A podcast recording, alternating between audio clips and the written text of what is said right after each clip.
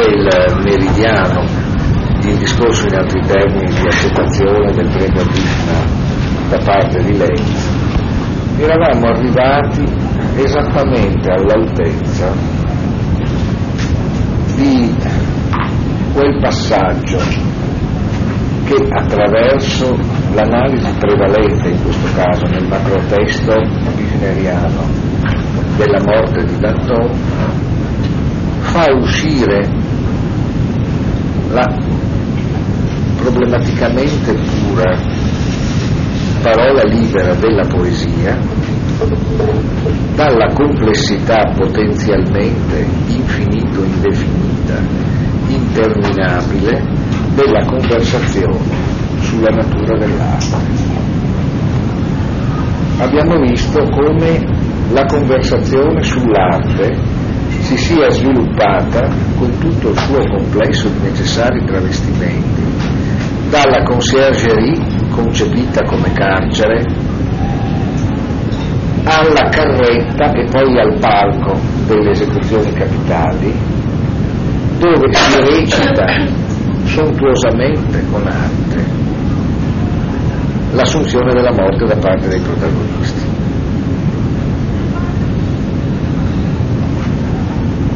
Siamo cioè a quel passaggio in cui dalla riflessione sull'arte emerge come un'alterità radicale e nello stesso tempo non casualmente venuta a scattare qui la poesia come ciò che comporta anche che si organizzi in maniera completamente diversa in realtà il discorso che la riguarda.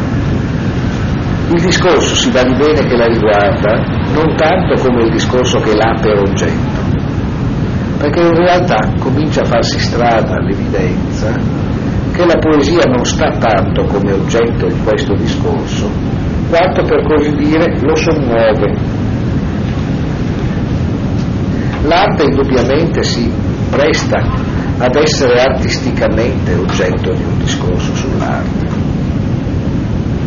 Ma poi il tema della poesia che dall'arte è così direttamente anche implicata, agisce con la geniale sprovvedutezza con cui Lucilla grida viva il re in una situazione in cui gridare viva il re significa letteralmente lacerare tutte le possibilità di conversazione civile in qualche modo dell'ambiente in cui questo grido compare. Gridare viva il re mentre la sinistra giacobina elimina il centro giacobino in cui i girondini sono già stati spazzati via e cui ormai vanno sulla ghigliottina per processo di coerente auto-investigazione coloro che hanno votato per la decapitazione del re e poi di Maria Antonietta significa effettivamente rompere ogni mediazione abolire qualsiasi tattica ma anche in un certo senso abolire qualsiasi retorica, perché se Danton o Camille de Moulin possono dal palco della ghigliottina recitare il loro primato all'interno dello scenario della rivoluzione francese. Palesemente chi grida vive al re priva a proprio grido di qualsiasi traduzione economica non si candida nemmeno alla follia, perché nel grido viva lei di Lucille palesemente non c'è nulla di monarchico, nulla in questo senso di coerentemente ed efficacemente politico. E nello stesso tempo non c'è nulla di archiviabile come folle perché di fatti nel momento in cui Lucilla gridi viva il re nessuna invocazione di semi-infermità mentale potrà salvarla da quella ghigliottina che essa in un certo senso, pur non volendo vuole. Gridare viva il re a quel punto significa esattamente essere al di fuori di ogni calcolo possibile. Il tempismo perfetto con cui nella storia, con la sua ripresa da parte di Krishna, viene a cadere questo grido, è indubbiamente il suo tributo alla necessità che perché esso si proponga viene ad avere l'arte, indubbiamente, ma per virtù agristica il grido cade fuori dall'arte, così come abbiamo visto, non avendo nessun senso né sul registro della politica né su quello dell'igiene mentale, cade fuori anche da qualsiasi possibilità di produrre un qualche significato. Gridare viva il re da parte di Lucille in quella circostanza è essenzialmente produrre uno spazio vuoto, uno spazio puramente vuoto, una radicale assoluta lacerazione del finto pieno degli spazi pieni. C'è bene o male al cuore dell'arte questo cambio di marcia, in cui l'arte andando verso la propria stessa possibilità va radicalmente al di là di ciò che può essere definito come arte. Qui in un certo senso sembra esattamente stare la poesia, o per meglio dire, sembra stare, ci consente di riprendere solo questo da precedenti lezioni, la poesia là dove, riprendiamo pure qui la formulazione hegeliana, la metafisica ha smesso di proteggere l'essere obliandolo, dove non è più possibile dimenticare, dove non è più possibile non sapere dove non è più fingere di non sapere dove non è più possibile fingere di poter ancora continuare a dimenticare. Quello spazio grande dove, come si diceva, il poeta non è più protetto dalle costrizioni dell'arte poetica, dove la sua libertà è così radicale da essere a un passo dalla cancellazione, dove cioè in altri, in altri termini così poco aiuta istituzionalmente il poeta a produrre la necessità della sua poesia. Ricordate quello che si diceva, no? Le costrizioni dei generi letterari, le costrizioni retoriche, metriche e quant'altro, sono da sempre un aiuto per il poeta a rendere la propria poesia necessaria. Per il poeta, per dirla così un po' sbarazzina, la metrica è come moschio metrico in Spinoza, forse non è essenziale, ma serve a materializzare il senso di necessità che deve avere la poesia, eh? di forte, potente realtà che la poesia produce. Eh? Ma qui, nel tempo nostro, effettivamente non è più necessario scrivere, come si suol dire, secondo un modello metrico, non c'è la forza cogente dei generi letterari, sostanzialmente perché quella sorta di carta costituzionale tra la poesia e la realtà, che era la struttura dei generi, è stata liquidata. Ed è per questo che nella poesia, per la poesia nel mondo non c'è più posto e forse c'è qualcosa di più importante di imposto. Non a caso il poeta per tanti versi è disoccupato, nel senso che quella poesia proprio non c'è più un posto inorganico. È rimasto fino a tutt'oggi una cosa che guardava un poeta anche interessante, il posto di poeta di corte alla corte di San Giacomo, cioè alla corte d'Inghilterra, ma la cosa ha un sapore obiettivamente un po' comico. Il poeta è decisamente disoccupato, ma si potrà dare un senso non banale o non miserabile a questa disoccupazione. Il problema qui di Bichner è proprio anche, di Bichner attraverso Bichner di Zellan è proprio questo, no? la necessità della poesia, oggi come oggi, deve manifestarsi nella sostanziale assenza di stampelle artistiche che diano in parte per risolto il problema della sua necessità nell'esserci di una letteratura. Così come abbiamo visto su di un versante, se volete, più filosofico, più filosofese.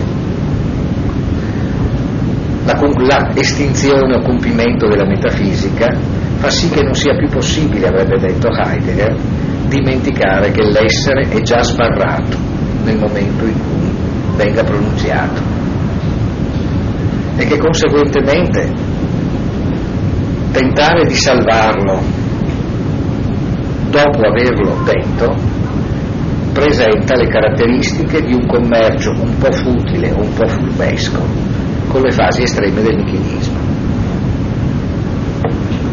Quindi il grido di Lucille il grido viva il re è un grido che non contiene nemmeno un viva il re, contiene uno spazio vuoto.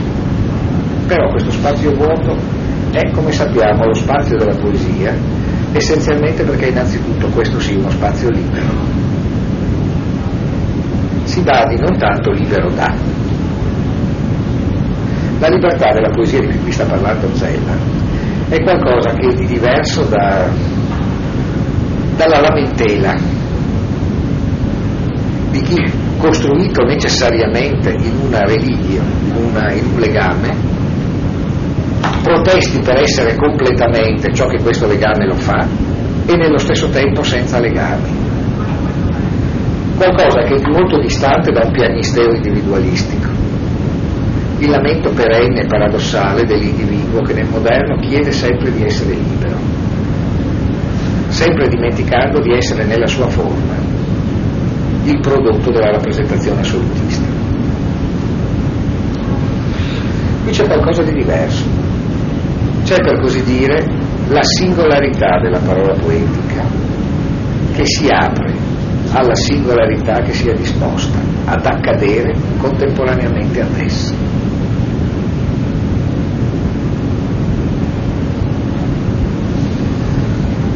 Questa è una prima approssimazione, perché? La, la, la già comparsa squillante della battuta di Lucille nel, nel, nel, nel discorso di, di Zella per un verso fa tutt'uno con il movimento che in Zella porta a citare quel passo della lettera, una lettera di Wichner in cui si parla per l'appunto della volontà sua di non inchinarsi alle cariatidi e ai destrieri da parata della storia. Questo è indubbiamente ciò che sta facendo Lucille, che non si sta inchinando di fronte alle cariatidi e ai destrieri da parata della storia, neanche quelli della grande rivoluzione. Grande rivoluzione tutt'altro che da buttare via, e sia chiaro, sia per Bircher sia per Zella. Anche se indubbiamente proprio la poesia dice che in un certo senso c'è di più.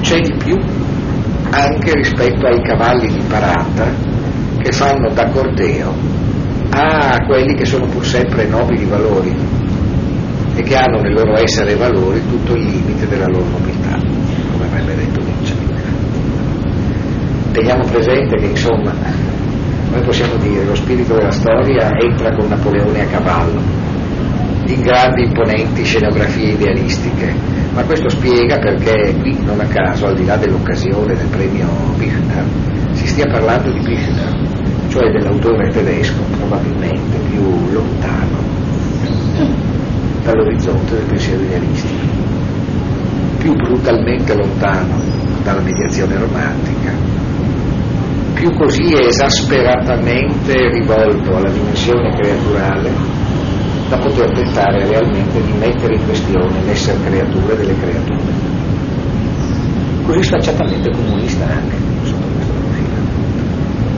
Il che da sempre in Germania significa anche una disgrazia, più grave addirittura di quella che non potrà tra poco essere probabilmente essere, essere predicati con questo nome in Italia voglio dire, il rischio è grosso. Non a caso, subito dopo, eh,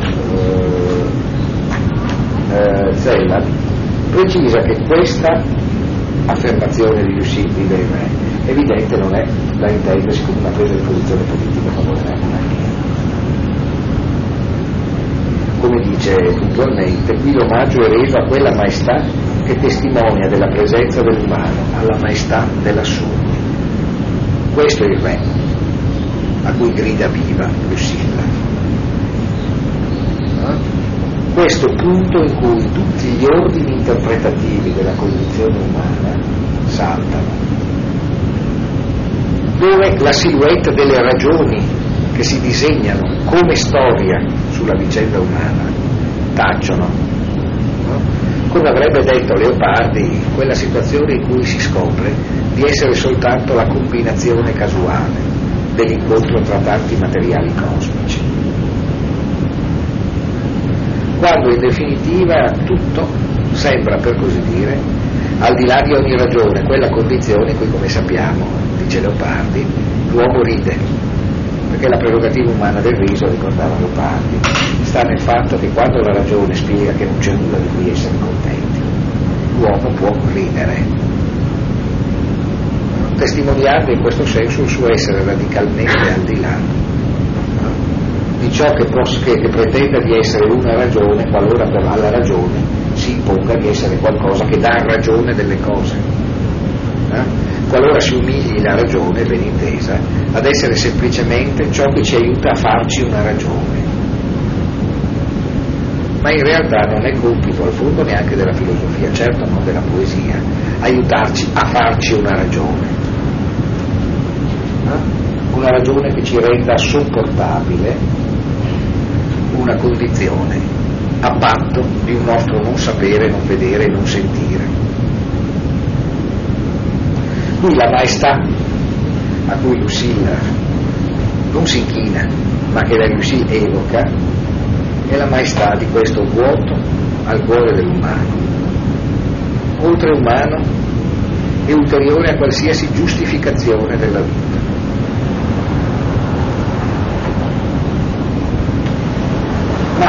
immediatamente lo sviluppo del discorso di Zeller, che non a caso, come vi dicevo, si fa per frantumazioni, per scarti, per improvvise forme di soffocamento del discorso da cui si riparte. Eh? Queste frammentazioni che portano inesorabilmente in sé il senso di quella discontinuità che alleva in sé il discorso rabbinico, l'esercizio talmudico, l'esercizio cabalistico. Questa capacità di allevare in sé il discontinuo, di sospeso, qualcosa che riporta costantemente l'origine della parola in primo piano, come balzo anche su di un nulla e dal nulla. Ah, l'arte, sono rimasto impigliato, loro possono vederlo, a questa parola di Camille, Camille Camille de Moulin, il marito di Lucilla. Ne sono perfettamente consapevole. Si può leggere questa parola così oppure colà. Si possono opporre accenti differenti, l'accento acuto del presente, il grave della storia, anche quella letteraria, il circonflesso, un segno estensivo, quell'eterno. Io appongo, perché non mi resta altra scelta, l'accento acuto, l'arte. Cosa sta diventando l'arte nel momento in cui la parola di Lucille abbia reso evidente la poesia? Difatti, poco prima ha detto, tutto ciò, signori e signori, non ha un nome stabilito una volta per tutte.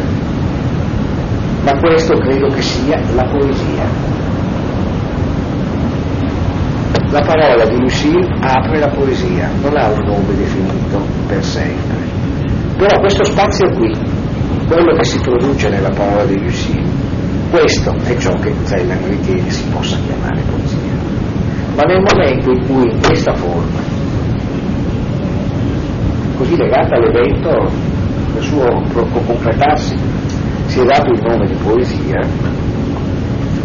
bisogna ammettere che si è anche rimasti impigliati nel discorso sull'arte. E l'arte, a partire dal fatto che la poesia ha parlato, può essere letta con modalità diverse, o per meglio dire, la sua diversa prestazione nell'organizzazione del discorso prenderà la forma di un diverso accento. Questo perché, come noi sappiamo, l'accento riguarda la respirazione, il tempo, la vibrazione della parola attraverso l'anima e il corpo.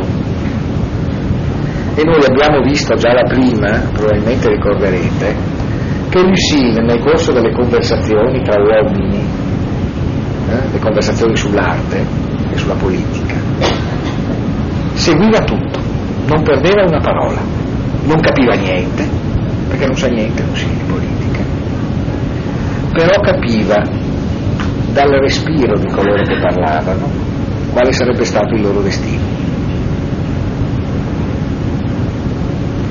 Quindi dal momento in cui è comparso in questo discorso la parola di Lucille e la poesia, evidentemente adesso l'arte la stiamo guardando sapendo che esiste come nell'arte una corrente riprendevo Bloch in questa prospettiva, che potremmo definire calda, che è quella che ci fa percepire implicata nel gioco di strutture dell'arte l'elemento di una respirazione e in questa respirazione il senso di un destino. E il destino in questo caso, visto e sentito con la poesia, è come possiamo dire la totalità di una vita e di un evento al di là della vera somma dei suoi significati. È essenzialmente il proiettarsi di ciò che ha un destino nella fenditura di cui il presente comunica nell'eternità. E allora in questa prospettiva arte è una parola che può avere diversi accenti. Può declinarsi, allora usiamo un'altra metafora grammaticale, in direzione del presente. E l'arte si muove in direzione di ciò che massimamente ha l'apertura sul presente, cioè la lirica. Arte può avere l'accento grave, eh? che fa dell'arte storia dell'arte e storia tu court, o può avere la, la, l'accento circonflesso, dove nella relazione tra il presente e l'eterno, l'eterno per così dire sembra prevalere e diventa l'orizzonte, per così dire, della riflessione filosofico-teologica. Ma per il momento la scelta di Zella non può che essere quella dell'accento acuto, che è accento acuto anche nel senso dell'acutezza di una punta, che ferisce, taglia, ed è l'accento appunto della poesia, intesa come lirica. Perché dopo tutto Zella, anche qui per questo, qui mentre parla, è stato dato il premio Büchner, che pure era essenzialmente drammaturgo e narratore, per la sua poesia, che altro ha scritto Zella, solo poesia. Il suo discorso quindi, in un certo senso, potrà proseguire soltanto assumendo il senso della propria poesia, come ciò che opera qui, nello sviluppo di questo discorso, che è il discorso che va prendendo forma quando l'arte venga interrogata a partire dal fatto che la poesia ha parlato. L'arte ha l'arte, essa possiede, oltre alla sua capacità metamorfica, anche il dono dell'ubiquità. La si ritrova anche nell'Enz, anche qui mi permetto di sottolinearlo, come nella morte di Danton, in forma di episodio. Quindi proseguendo in questo persiflage bifineriano, adesso Zellan ridice il senso di questo interrogativo sull'arte, non più attraverso la morte di Danton il dramma, bensì attraverso il grande, unico racconto di Lenz. Eh? Come sapete probabilmente Lenz è un racconto che ha come protagonista la condizione folle e la fase finale della vita di Reinhold Lenz. Eh? Reinhold Lenz, già forse ve lo ricordavo, è uno degli Sturma, eh? quelli dello Sturm und Drang per intendere, sono dei proto-romantici, eh, autore di alcuni testi teorico-critici e poi ovviamente autori di alcuni drammi tra i più importanti di quelli di questo gruppo, Der Hofmeister, Soldaten, no? Precettore, i soldati. Ed è in qualche modo visto da Büchner come in un certo senso un proprio consanguineo. come uno scrittore che in un certo senso gli consente nel momento in cui lo evoca di passare attraverso di lui per dire il senso della propria vocazione letteraria. Citazione quindi. Lenz a tavola ritrovò il suo buon umore. Si parlò di letteratura. Egli era così nel suo campo. La percezione che tutto quanto è creato a vita sta al di sopra di quei due criteri, ed è l'unico nelle cose dell'arte. Sono due passaggi eh, del discorso che Lenz fa in una pausa della sua Wanderung attraverso i monti. Eh, Lenz è proprio uno spostato, nel senso letterale. È una incarnazione bene o male con un timbro del tutto atipico del Wanderer romantico, del vagabondo romantico, solo che la sua Wanderung non è quella ovviamente del Tugenix eh, di Eichendorff, del fannullone di Eichendorff che è un gioioso fannullone in definitiva, non è quello ovviamente del protagonista dell'Arz, eh, del, del Winterreise di Schubert e di, di Wilhelm Miller, insomma, no? l'Italia invece malinconico e carico di presentimenti di morte. Eh, la sua è casomai peregrinazione forzata attraverso l'inospitalità da parte di una realtà storicamente data della sua qualità di intelligenza.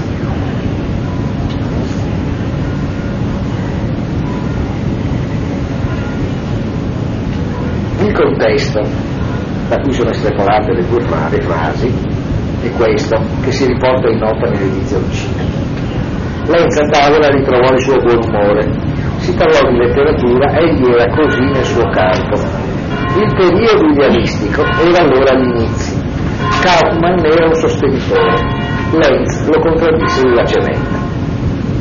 Disse, i poeti dei quali si pretende che riproducono la realtà non ne hanno neppure una vaga idea. Tuttavia essi sono pur sempre meno insopportabili di quelli che vorrebbero trasfigurare disse il buon Dio ha fatto il mondo come deve essere e noi non possiamo scaramucchiare qualcosa di meglio. Il nostro solo sforzo deve consistere nel limitare un pochino la sua opera. Io pretendo in tutto vita, possibilità d'essere esistente ed è quanto basta. Dopodiché non dobbiamo chiedere se è bello o brutto. La percezione che tutto quanto è creato abbia vita sta al di sopra di quei due criteri ed è l'unico nelle cose dell'arte. Questa è l'orazione complessiva di, di Lenz che non a caso la rivolge polemicamente a un sostenitore dell'allora nascente idealismo. Ed è, come si nota, un'argomentazione uh, rigorosamente anti-idealistica. E potrebbe servire, sembrare anche quasi anti-artistica. Eh, su questa argomentazione ritorniamo tra poco, ma ci arriviamo attraverso l'uso che dei due frammenti di, questa, di questo testo intende fare Zella. Ho estrapolato qui soltanto due frasi. La mia cattiva coscienza nei riguardi dell'accento grave, l'accento grave come sappiamo è la storia, cattiva coscienza nel senso che nei confronti della storia esiste un atteggiamento in parte esemplificato attraverso l'insofferenza di Büchner nei confronti delle cariatidi e dei destrieri da parata della storia. La mia cattiva coscienza nei riguardi dell'accento grave mi impone di far loro immediatamente notare che questo passaggio più di ogni altro ha una rilevanza storico-letteraria. Visto che non ho scelto l'accento grave, perché non lo scelgo da una vita. Visto che non ho scelto l'argento grave perché per il motivo stesso per cui sono qui, il fatto di essere poeta, io non posso scegliere l'argento. Mi impone, come risarcimento di quello che ciò comporta, di far loro immediatamente notare che questo passaggio più di ogni altro ha una rilevanza storico-letteraria. Bisogna saperlo leggere contestualmente alla già citata conversazione nella morte di Danton Qui si manifesta la concezione estetica di Büchner. Muovendo da qui si giunge al di là del frammento büchneriano del Lenz, a Reinhold Lenz, autore delle annotazioni sul teatro, e oltre a lui, ossia oltre il Lenz storico, ancora più indietro fino al letterariamente tanto gravido e la del Mercier. Questo passaggio apre delle prospettive Qui ho anticipato il naturalismo e anticipato Real Hauptmann, qui vanno anche cercate e trovate le radici sociali e politiche dell'opera di Büchner. questo branetto spiega che qui sostanzialmente Zeller sta pagando rapidamente il suo debito a quello che potrebbe essere l'accento grave. Cioè sta dicendo tutta la cosa che abbiamo letto, che lui ha compendiato in due passaggi, dando per scontato che i suoi ascoltatori, che sono gli ascoltatori che seguono la lezione di accettazione del premio Büchner, abbiano presente il testo di Lenz. Devo dire che nel 1960 chi si occupasse di letteratura tedesca indubbiamente conosceva perfettamente il testo di Lenz, allora c'era ancora l'abitudine di imparare quasi spontaneamente a memoria i testi importanti. Poi la cosa apparve poco pedagogica.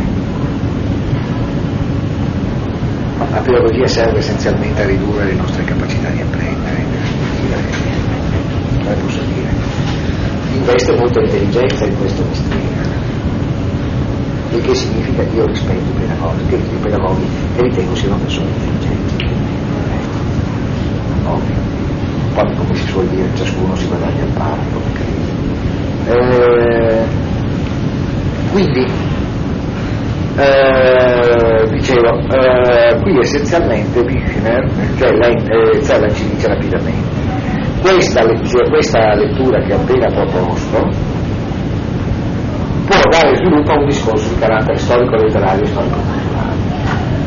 Perché qui troviamo esposta una teoria estetica che è di Büchner, ne troviamo quanto comprensibilmente fa sì che Büchner l'attribuisca a Lenz, abbiamo degli elementi per arrivare a ciò che storicamente Lenz sosteneva, perché ci sono le sue annotazioni sul teatro che sono un testo teorico, arriviamo sino all'anticipazione di Mercier e arriviamo sino allo scopritore a fine Ottocento di tutto il pacchetto Büchner e Lenz, che è quel Gerhard Altmann, scrittore che un tempo si diceva grande, sommato anche sì, in un certo senso diciamo insomma è uno scrittore di questi poderosi volumoni eh, romanzi fine ottocenteschi, no? come può essere Zola per intenderci, no? ecco. eh, che è un uomo che è essenzialmente il patriarca del naturalismo tedesco, che trova in Büchner un anticipatore del naturalismo e trova in Büchner un anticipatore del naturalismo anche e soprattutto perché Büchner è antidealista. Quindi dal punto di vista storico questo discorso eh, darebbe tutta una serie di sviluppi importanti. Siamo cioè di fronte a una figura specifica, quella della preterizia, in cui si dice si potrebbe parlare di tutto questo. È evidente che di tutto questo a lei se importa molto. Signori e signori, il fatto che io non tralasci di ricordare, ricordare tutto questo tranquillizza in verità, e sia pure solo momentaneamente, la mia coscienza ma allo stesso tempo mostra loro, tranquillizzando così la mia coscienza nuovamente, mostra loro anche quanto mi sia difficile distogliermi da un qualcosa che a me pare con l'arte strettamente legato. Lo cerco pure qui, nell'Enz, e mi permetto di richiamare su questo la loro attenzione. Lenz, ovvero Vishna, riserva all'arte parole alquanto sprezzanti all'idealismo e ai suoi burattini. Idealismo, burattini, cagliatidi, eh? Destrieri da parata. Siamo in una famiglia metaforica omogenea. Egli contrappone ad essi, e qui seguono le righe indimenticabili, sulla vita dell'essere più umile, sui palpiti, sulle allusioni, sulla quale quasi impercettibile finizia mimica, a essi egli contrappone ciò che è naturale e creaturale. E questa concezione, concezione dell'arte egli ora illustra servendosi di un'esperienza vissuta. Segue un'altra citazione che vi leggo tra poco, molto bella di Lenz, ma qui dobbiamo dire alcune cose. Come vedete, il Büchner anti-idealista sta progressivamente identificandosi almeno parzialmente ma sicuramente con l'atteggiamento di Lucilla che durante le conversazioni sull'arte di coloro che andranno a farsi ammazzare non a caso non capisce nulla di ciò che dicono ma capisce nulla del destino di coloro che parlano. Perché qui, non a caso, Bishner viene evocato attraverso la sua capacità di sentire, di percepire eh, la vita del più umile, i palpiti, le allusioni, la finissima mimica. Tutta questa trama subliminale così essenziale nella poesia, eh, di cui Bichner diviene, come possiamo dire, l'ascoltatore oltre i limiti, così a lui sembrano, dell'idealismo. Burattini dice sostanzialmente dell'idealismo. In che senso? Nel senso che sostanzialmente Bichner gigantisce a fronte di una scolastica idealistica quello che può continuamente essere il limite del sistema idealistico nel momento in cui si ripieghi sulla sua propria definizione dottrinale, cioè la pronunzia gaglioffa, perché in questo caso gaglioffa diventa, beh, tanto peggio per i fatti, che in Hegel aveva forse un significato anche in parte diverso. Dal punto di vista di Bichler, l'idealismo è essenzialmente la perversione della ragione che porta lontano dal riscontro concreto della irriducibilità dei momenti individuali, che cancella i corpi, i loro freni, la loro trepidazione, le loro sofferenze, il loro soprattutto ospitare quella trepidazione che rappresenta in realtà il cuore della stessa ragione ciò che la rende, bene o male, operante nella vita. Insomma, eh, Bichner ritiene che la trama della vita sia violentata, oscurata dalla sovraimpressione dialettica e rivendica quella condizione di creatura di imperfezione malata e sofferente che desidera abolire e che proprio per questo deve riconoscere. La creatura di Bichner è una creatura senza nessun Dio creatore. La sua forza anticipatrice forse va più che altro in direzione di quel Nietzsche che ammonirà poi a proposito della morte di Dio del fatto che in realtà per lo più stiamo semplicemente contemplando un mondo con un Dio cadavere, in cui tutti gli spazi, le possibilità sono dettate dalla supposizione di Dio e nello stesso tempo si comincia a dare per scontata la sua assenza. Ma questo, come spiegherà Nietzsche, è soltanto quella, quello spessore di incompreso, eh? di non capito, che fa sì che l'annunzio Dio è morto sia solo il suo proprio fraintendimento. Ci spiegherà benissimo, Dio è morto è semplicemente l'annunzio che è possibile fare a coloro che non possono capirlo. Quando sarà compiutamente capito, questa affermazione non avrà più nessun senso. E quindi, in un certo senso, ad un tempo stesso non si parlerà più di Dio, ma non si fantasticherà della sua morte il che, ma questo è un altro discorso, riapre un orizzonte eh, post-irreligioso e post-ateologico per l'epoca che è nostra. Ciò che peraltro non toglie che possa essere occupata da ateismi barbari o da altrettanto barbari teismi. Per quando un orizzonte superato è anche aperto il concorso per idee, nel farlo sembrare ancora vivo in definitiva eh? e le produzioni di zombie sono tra le più fiorenti al mondo in questo aspetto. Ora quindi la cosa che interessava evidentemente a Vishnu interessa a Sellang evidentemente è essenzialmente questa capacità di Vishnu di occupare attraverso l'immagine di Lenz lo spazio di un oltre idealismo se non altro rispetto a dove idealismo diventa anche idealizzazione.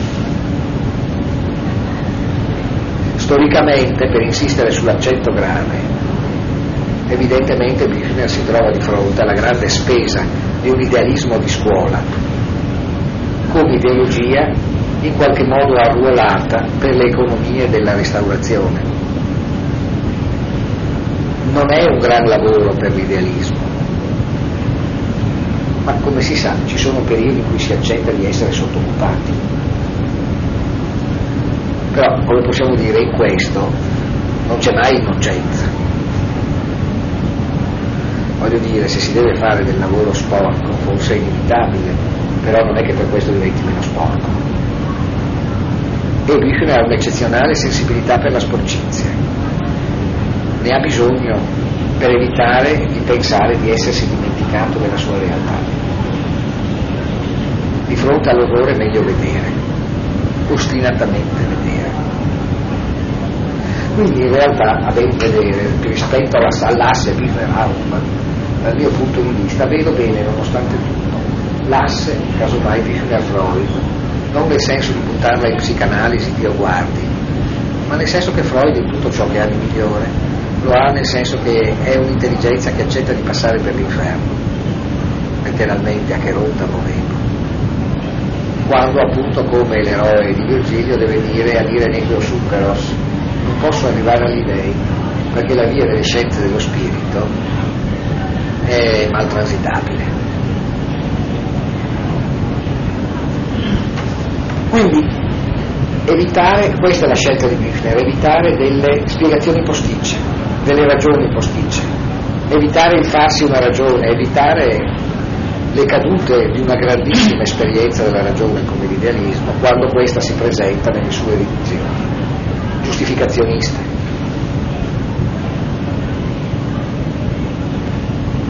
Ecco però, ciò che Lenz, questo interessa di più, ciò che Lenz sembra contrapporre è ciò che non trasfigura la realtà e la migliora ciò che è naturale e creaturale. In realtà qui noi siamo anche a un passo da un'altra filiera apparentemente distante, quella ghetiana, che per un verso dal punto di vista delle, degli umori e delle sensibilità ci può essere mediata dal ghetiano nonostante tutto Heine. Eh, genialmente sarcastico, teneramente caustico, quanto Büchner è asciuttamente dolorante, ma con prestazioni molto simili. Ma per un altro verso ci parla già più direttamente perché era Goethe dopo tutto che aveva detto che la teoria dovrebbero essere i fenomeni stessi.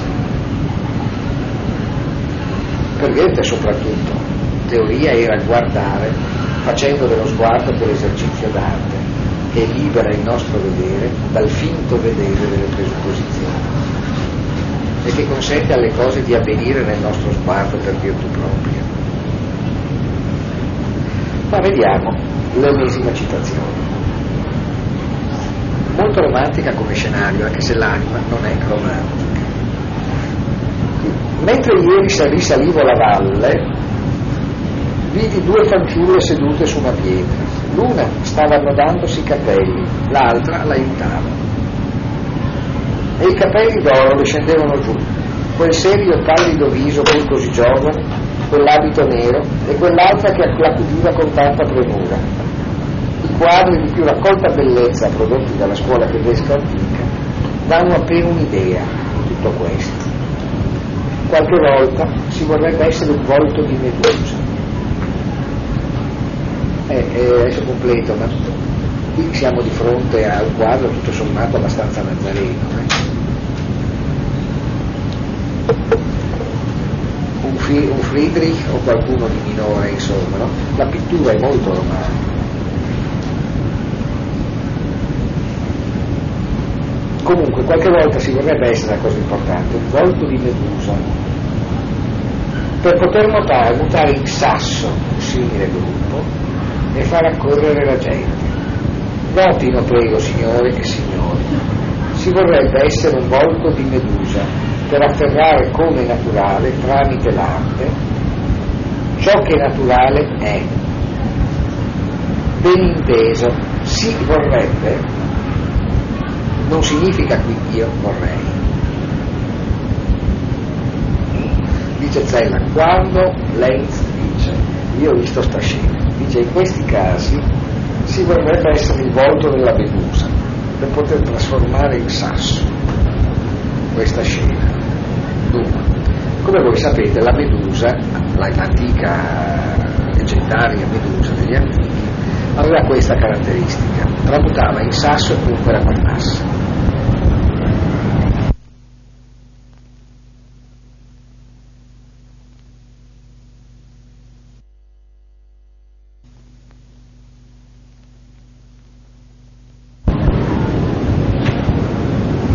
E qui Buchbichner rispetto a questa scena dice si vorrebbe quasi avere una testa Medusa, metterla di fronte a questa scena perché questa scena si fissi nella perfezione di un quadro, di un gruppo marmoreo.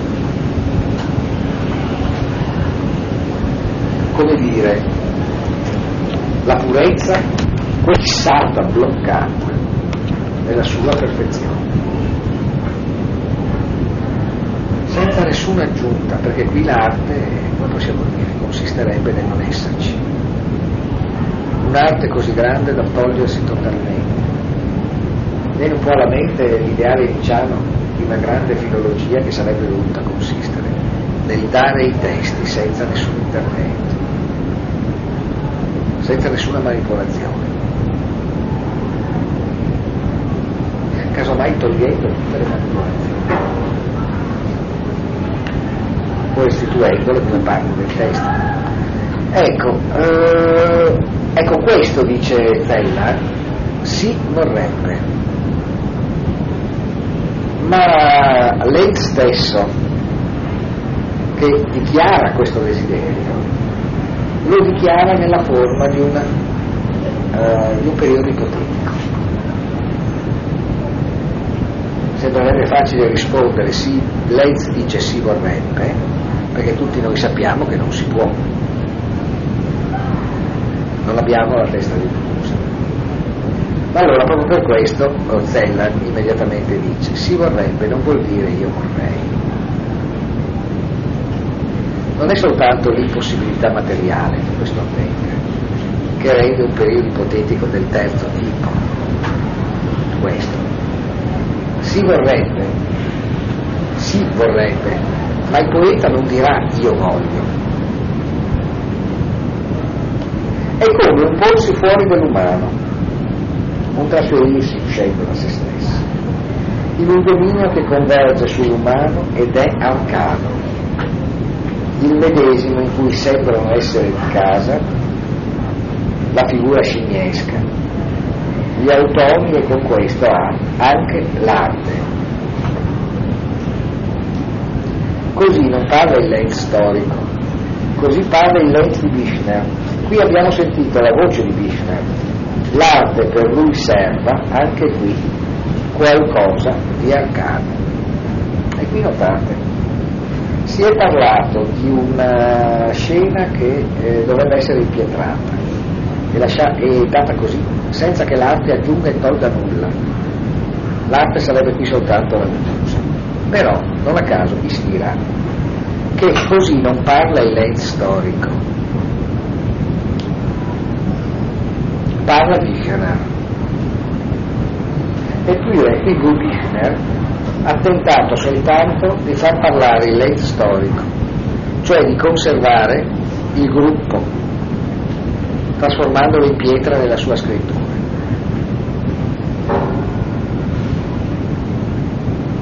Lenz ripreso da Bichner, che parla di Lenz attribuendo a Lenz nelle sue intenzioni nient'altro che ciò che Lenz pensa, eh? egli stesso compie questo atto meduseo, attribuendo a Lenz che egli fa parlare il desiderio ipotetico di poterlo compiere.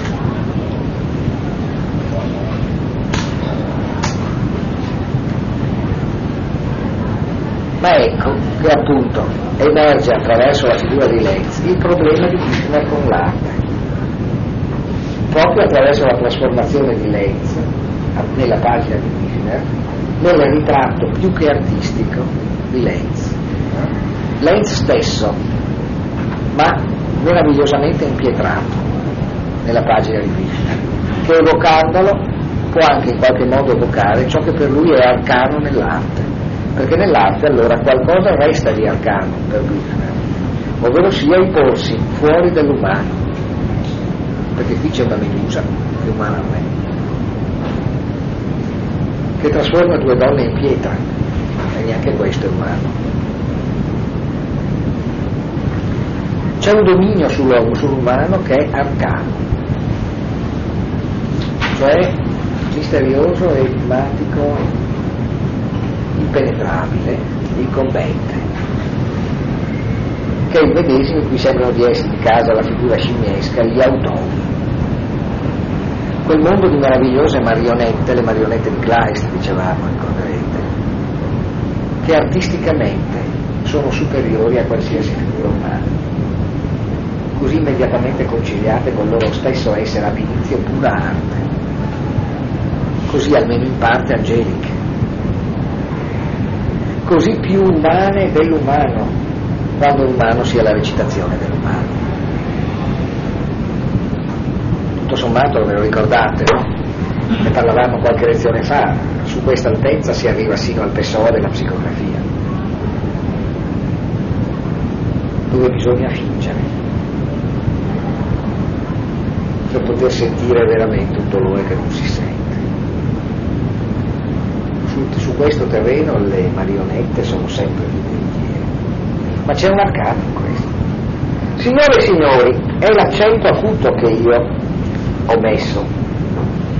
E tanto poco quanto a me stesso voglio nascondere loro il fatto che con questo interrogativo circa l'arte e circa la poesia, un problema fra tanti problemi, e partendo da un moto mio proprio, anche se non scelto da me, che io devo essermi mosso in direzione di Krishna per scovare quello che è il suo interrogativo. Ma loro ne sono testimoni. Il tono ruvido di Valerio Valerio di Leo Giublena. Ogni qualvolta l'arte fa la sua apparizione è nettamente percepibile. Si tratta indubbiamente, la voce di Vishnu mi sollecita a supporlo, di, anta, di arcani antichi e più che antichi. Se io oggi mi ci soffermo con tanto accanimento sarà perché è nell'aria, nell'aria che ci tocca respirare.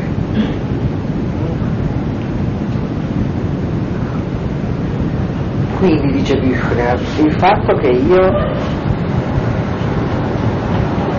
abbia messo l'accento a punto, cioè io abbia parlato da poeta e dalla parte della poesia, è dovuto a un moto mio proprio. Questo ci interessa per ciò di cui stiamo parlando. Quindi assolutamente soggettivo. E nello stesso tempo non scelto da me. Qui l'elemento della soggettività tende a scindersi dall'elemento volontaristico. Potremmo proprio dire allora che questo moto si profila come un moto una, della singolarità più che della figura individuale. Il moto è senz'altro di Zella, ma non è il contenuto di una sua decisione è un modo assolutamente suo, se ne fa totalmente carico, ma non risponde a un suo progetto a un suo carico. Si tratta di andare dove si deve andare, di fare ciò che si fa per come si è fatto. E si è fatti in un certo modo nel momento in cui ci si riconosce, nel proprio fare, come nel fare che è proprio e questo fa sì che abbia un senso la reazione come reazione di Zella nei confronti dell'arte, come reazione che assuma in sé i toni ruvidi che sono del Valerio di Leo Suttelena, ovvero sia quei toni che avvertono in Büchner il fatto che nell'arte ci sono arcani antichi che risalgono a molto lontano e più che antichi, ovvero sia che non sono contenibili nella storia umana. andando indietro, arcano per arcano, si arriva dove non ha più senso andare indietro. E l'arcano è l'arcano del nostro presente, così antico da essere di oggi, perché non c'è nessuna storia che lo contenga e ce lo allontani, quando invece è qui. Beh, insomma, Zellan è, è un esperto per motivi etnici, culturali, di possibilità lontanissime nel tempo della civiltà e terribilmente presenti. Già Freud, in Trauer und Melancolie e nelle Zeitgemäßes Betrachtung dello Holger Wilhelm durante la prima guerra mondiale, si era in qualche modo stupefatto di come un'Europa così colta potesse trovarsi inguaiata in una prima guerra mondiale così feroce. E concludeva notando che c'è un aspetto illusorio nel concepire la storia come una massa di cuscini, diciamo noi così, che tengono lontano il passato. La dimensione del barbaro non è qualcosa che possa essere, ne parlavamo prima a proposito del selvaggismo in un'altra lezione, che possa essere, come possiamo dire, tenuta a distanza come un cane mastino con un ombrello, sventolando mille o duemila anni di storia e dicendo i barbari c'erano tutt'al più nel Medioevo, siamo nel 1800, siamo nel 1900, siamo nel 2000. Ogni qualvolta qualcuno di fronte alla barbarie, alla violenza e all'orrore citi con tono sostenuto e sdegnato e anche con molta fiducia il fatto che siamo nel 2000, no? Viene alla mente l'immortale Totò dire ma dove siamo qui nel Congo belga? Eh sì, effettivamente, no? Forse anche sì, oppure, oppure lo splendido Vittorio Dasman, dove siamo qui in Abissinia? Dopodiché uno si ritrova a dover dire ma dove siamo qui in Bosnia? Beh, dove siamo qui nel Veneto? Dove siamo qui? Che senso ha pensare che il barbaro stia in un'altra epoca o da un'altra parte? Che senso ha pensare che la cultura sia qualcosa che serva come i sacchetti di sabbia, quando ci sono sparatorie? Che senso ha appunto pensare che ciò che massimamente forse noi siamo debba essere ridotto a qualcosa che protegge ciò che non siamo? L'idea che la cultura, la poesia, le lettere, l'arte serva semplicemente per proteggere la digestione, i salotti, le librerie con i finti libri, i borghesi che pensano di essere al sicuro dal barbaro, in virtù di cose che sono diventate valori e cose che non si capiscono, non si sanno e che sono dimenticate nel momento stesso in cui le si nomina. Beh, Freud in qualche modo ne ricavava l'ammaestramento psicanalitico che introduce non a caso le fasi cruciali della metapsicologia descritta dal 15 al 21-23 fino a Jenseits versus Prinzip, insomma di là del principio del piacere, sul fatto che il passato è il suo essere messo in gioco oggi. Chi non sa che tutto il passato non è messo in gioco oggi, in realtà non è che difetti di senso storico, proprio non ne ha. Chi pensa che il passato sia solo il passato, e per questo crede di avere senso della storia, perché pensa di sapere come sono andate veramente le cose, non come è uno che non sa che cos'è il passato. Solo chi sa che il passato si rigioca nel presente sa che cos'è. Il rischio dello storico, che pure è una professione nobile, sta nel pensare che le cose sono avvenute e che il suo compito sia quello di sapere come sono veramente avvenute. Mentre forse il suo compito sarebbe quello di sapere come un tempo veramente avvengono adesso.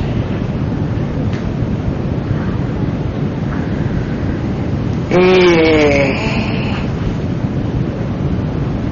e allora sotto questo aspetto, eh, la diffidenza che è di Zella, che è diffidenza di Vishnu, che è diffidenza di Lenz, nei confronti di ciò che nell'arte parla di arcani, così arcani da essere talmente antichi da essere presenti. E non a caso notate anche qui la corrente calda della poesia che non ha bisogno in un certo senso di capire, in questo caso di spiegare per farsi capire, Se io oggi mi ci soffermo sarà perché è nell'aria, nell'aria che ci tocca respirare. È nell'aria che ci tocca respirare che respirano gli arcani. È per questo che non si può distogliere l'attenzione da essi.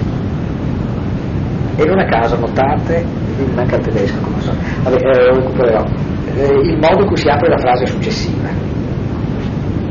Per cui ora sono costretto a chiedere. Sono costretto, no? non posso fare a meno di, a partire dall'aria che respiro. Per cui ora sono costretto a chiedere, non vi è forse in Georg Büchner, nel poeta della creatura, una forse nient'altro che sommersa, sommersa, forse solo inconscia, ma non perciò meno radicale e proprio per questo del tutto radicale contestazione dell'arte, una contestazione che muove da lì, una contestazione cui tutta la poesia odierna deve far ritorno se vuole continuare ad essere interrogazione. Con altre parole, saltando qualcosa, ci è lecito, come adesso un po' dovunque accade, partire da un concetto dell'arte come alcunché di dato ed incondizionatamente presupponibile. Diciamo così per esprimersi concretamente, molto concretamente, devo dire qui, eh. qui eh, è concretissimo. Ci incombe forse il compito di portare alle sue estreme conseguenze il pensiero di Mallarmé? Allora, ciò che emerge da questa sensibilità di Büchner per gli arcani troppo arcani non è forse qualcosa che si ricollega a quel timore, a quell'errore contro il quale Mallarmé scaglia masso della tomba di Edgar Allan. I furti e le blasfemie del futuro, ovvero sia quella degradazione dell'arte che mirerebbe a togliere la possibilità di quella lacerante epifania del cuore, con tutta la ricchezza delle sue possibilità, che è la poesia. Non bisognerà allora paradossalmente portare l'arte a quel punto talmente elevato, quello dell'artificiosissimo Mallarmé, in cui l'arte si imploda diventando lo spazio aperto per la poesia. La, la poesia oggi, questo, questo sta parlando Zella, non dovrà allora assumere il fatto del suo potersi radicare sempre e soltanto oltre la letteratura e oltre l'arte. Assumere così, riprendo il discorso fatto a suo tempo, pienamente la miseria del tempo, anche in ciò che in questa miseria porta al di là di qualsiasi passata ricchezza.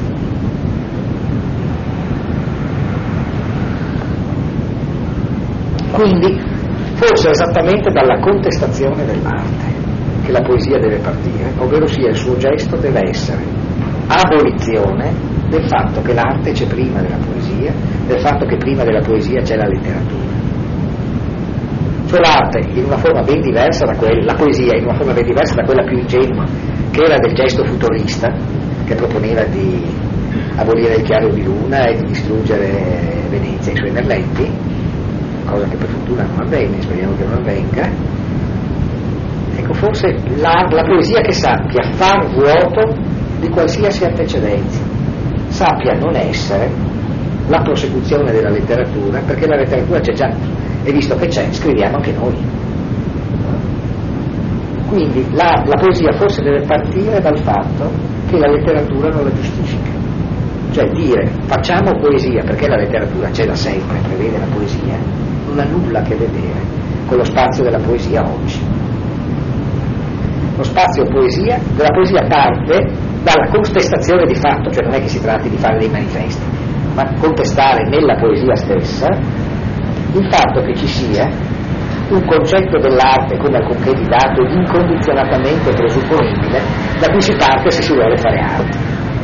Anche, me lo ricordo spesso nelle lezioni perché credo che sia importante, la scelta in una certa fase della sua carriera di Paolo Gley, no? avete presente il pittore, no? era di dipingere con la sinistra, perché la destra era andata a scuola di pittura. La destra era la destra dell'Accademia, la destra era la destra che poteva rifare Tiziano Rembrandt, e allora forse la sinistra. Forse è la sinistra che può così sapientemente non sapere. Ben inteso, io ho il sospetto che la sinistra possa così sapientemente non sapere quando la destra può rifare Tiziano e Rembrandt. Eh? Di fidarsi delle balbuzie a buon mercato, in definitiva come diceva appunto il giudice Holmes, un gentiluomo non ha bisogno di sapere il latino e il greco, ma se non li sa è perché li ha dimenticati, non perché li ha studiati mai. Mm. E quindi forse il nostro compito non è quello di proseguire Mallarmé, ovvero sia questo Penne, lo dicevamo nella prima lezione, no? Questo poeta di cui una caricatura diceva che si aggirava per le strade sempre preoccupato che qualcuno riuscisse a capire qualcosa di ciò che scriveva. L'oscuro Mallarmé, di cui versi abbaglianti fondono le parole l'una con l'altra in un arazzo privo di senso e baluginante di colori, così si sarebbe potuto dire. Così a una lettura solo impressionista, ovviamente. Però certo, come vedremo tra poco, Mallarmé è veramente, come abbiamo in parte già detto, veramente poeta, come direbbe anche Alain Badiou, che scrive per tutti. Perché come qualsiasi grande poeta, proprio perché scrive per tutti, non può scrivere per qualcuno, e soprattutto non può scrivere per quel qualcuno di grado più scadente, che sono i molti. Non è vero che chi scrive per molti scrive per tutti. Scrive veramente per tutti, scrive per eh, tutti coloro che possano accettare di divenire assieme a quello spazio vuoto che diviene nella poesia.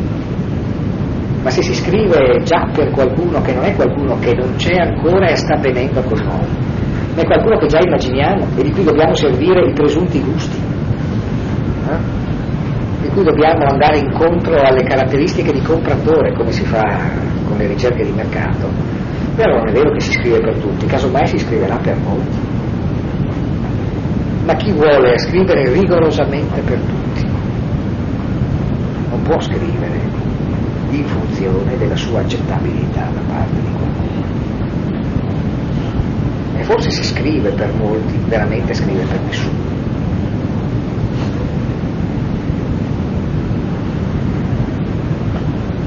Ho ancora un attimo e poi ho anticipato, mi sono spinto avanti, non abbastanza, lo so, ritorno al letto di all'episodio del colloquio dunque, che viene condotto a tavola durante il quale Lenz era di buon umore. Lenz ha parlato a lungo, ora sorridente ora serio, e adesso, poiché il colloquio è finito, si dice di lui, ossia del disputante sulle cose dell'arte, ma allo stesso tempo dell'artista Lenz. Egli aveva dimenticato se stesso, totalmente è per questo che Lenz è così sereno. La sua serenità sembra essere quella che viene ricordata come la serenità di Hölderlin nella torre sul Neckar, no? quell'assoluta limpidezza nella condizione di follia che lo rendeva a volte così suggestivamente affabile. Si è dimenticato di sé, cioè si è dimenticato della cura della propria identità e del proprio personaggio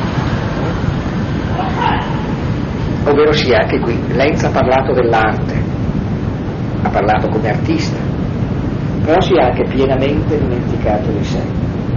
Ecco che in qualche modo lui sta parlando, anche mentre parla di arte, esattamente la voce della poesia, la voce di Lucilla, la voce di chi non sa e capisce.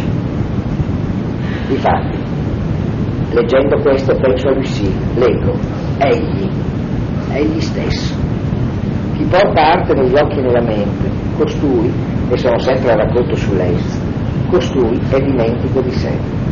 Arte crea lontananza dall'io, arte esige qui, in una direzione ben determinata, una determinata distanza, un determinato cammino. E la poesia, poesia che alla fin fine è tenuta a percorrere il cammino dell'arte, ma allora qui veramente ci troveremo avviati all'automa e al volto della Medusa. Ora non sto cercando una scappatoia, semplicemente pongo una domanda, prolungandola nella medesima direzione, quella almeno, credo, indicata nel frammento su Lenz. Forse è solo una domanda, forse la poesia come l'arte raggiunge insieme a un io dimentico di sé, quegli alcunché d'arcano estraniato e si rende, ma dove, ma in che luogo, ma con che cosa e in quanto che cosa, si rende nuovamente libera. In questo caso l'arte non sarebbe che il cammino che la poesia è tenuta a percorrere. Niente di meno, niente di più. Lo so, ci sono altre strade più brevi, ma anche la poesia talvolta ci fugge davanti. La poesia, lo sì, brûle noi étapes. La poesia stessa, anch'essa, brucia le tappe. Allora,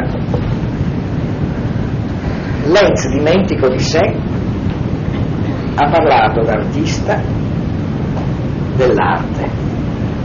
Questo ci ha portato in una direzione che è quella dell'automa, una volta di più, della meccanica percezione artistica e nello stesso tempo ha per così dire incapsulato e poi liberato l'elemento della poesia.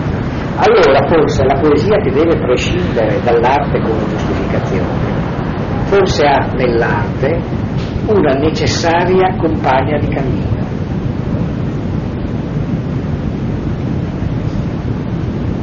paradossalmente muovendo verso quell'arcano che al cuore di chi dimentico di sé si risolve artisticamente.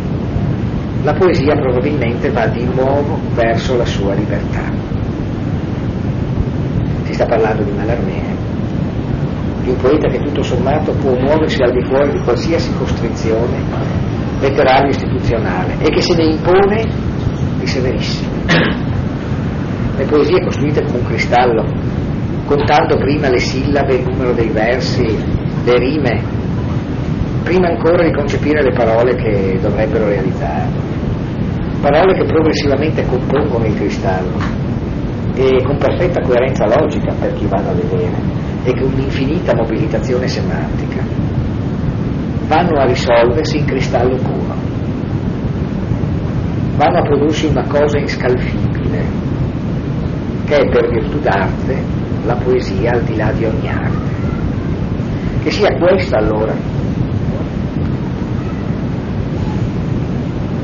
Soltanto l'ultimo passaggio da cui poi riprenderemo la volta prossima.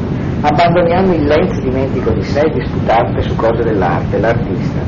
Con Lucille ho creduto di imbattermi nella poesia e Lucille percepisce il linguaggio come figura e direzione e respiro, il linguaggio come figura, direzione e respiro anche come notate il respiro qui è esattamente come qualcosa che porta lo spirito a una sua non separazione dalla concretezza della respirazione. Anche qui io cerco in quest'opera di Biffner la stessa cosa, cerco Lenz stesso, lui come persona cerco la sua figura, in vista del luogo della poesia, del suo farsi libera del passo in avanti. Ovvero questo è il senso dell'accento acuto, questo è il senso del percorso poetico che con modalità poetiche eh, Zella sta facendo in direzione di Lenz, lui stesso come persona. Si Sibardi nel momento in cui si cerca Lenz stesso come persona cerca la sua figura, non si cerca in senso storico la verità della sua biografia, ma si cerca l'incontro con la sua singolarità, non l'incontro con l'autore, col feticcio dell'autore, ma la singolarità che è la singolarità stessa veritiera della sua poesia. Si cerca, cioè nella poesia, un incontro vero, non con qualcuno che è morto tanti anni ma con qualcuno, esattamente qualcuno. No? Sarà allora la poesia lo spazio in cui non si può dire tanto peggio per i fatti e in cui non si può accettare nessuna mutilazione, il cambio di un ordine per quanto artistico. E questa apertura, quella dello spazio vuoto della poesia, in questa direzione però va poeticamente il discorso. Zela va in direzione di una figura assolutamente singolare, che non sia riferibile a nient'altro, il suo essere lì, dove la poesia diventa libera. Vabbè, forse per oggi possiamo terminare, restituisco il testo, spero di ritrovare il mio, perché non è mai una cosa facile con i testi che uso. Ci rivediamo, se volete, la volta prossima per proseguire può darsi che la volta prossima abbia bisogno, ma spero di no, di eh, ridurre ad un'ora il seminario, ma ve lo farò sapere, nelle qualità che debba fare una lezione a scienze politiche sul manifesto della falange, che è una cosa di me. E eh, allora, eh, ma casomai vi farò sapere se, se ci sarà un'ora di, di taglio oppure no.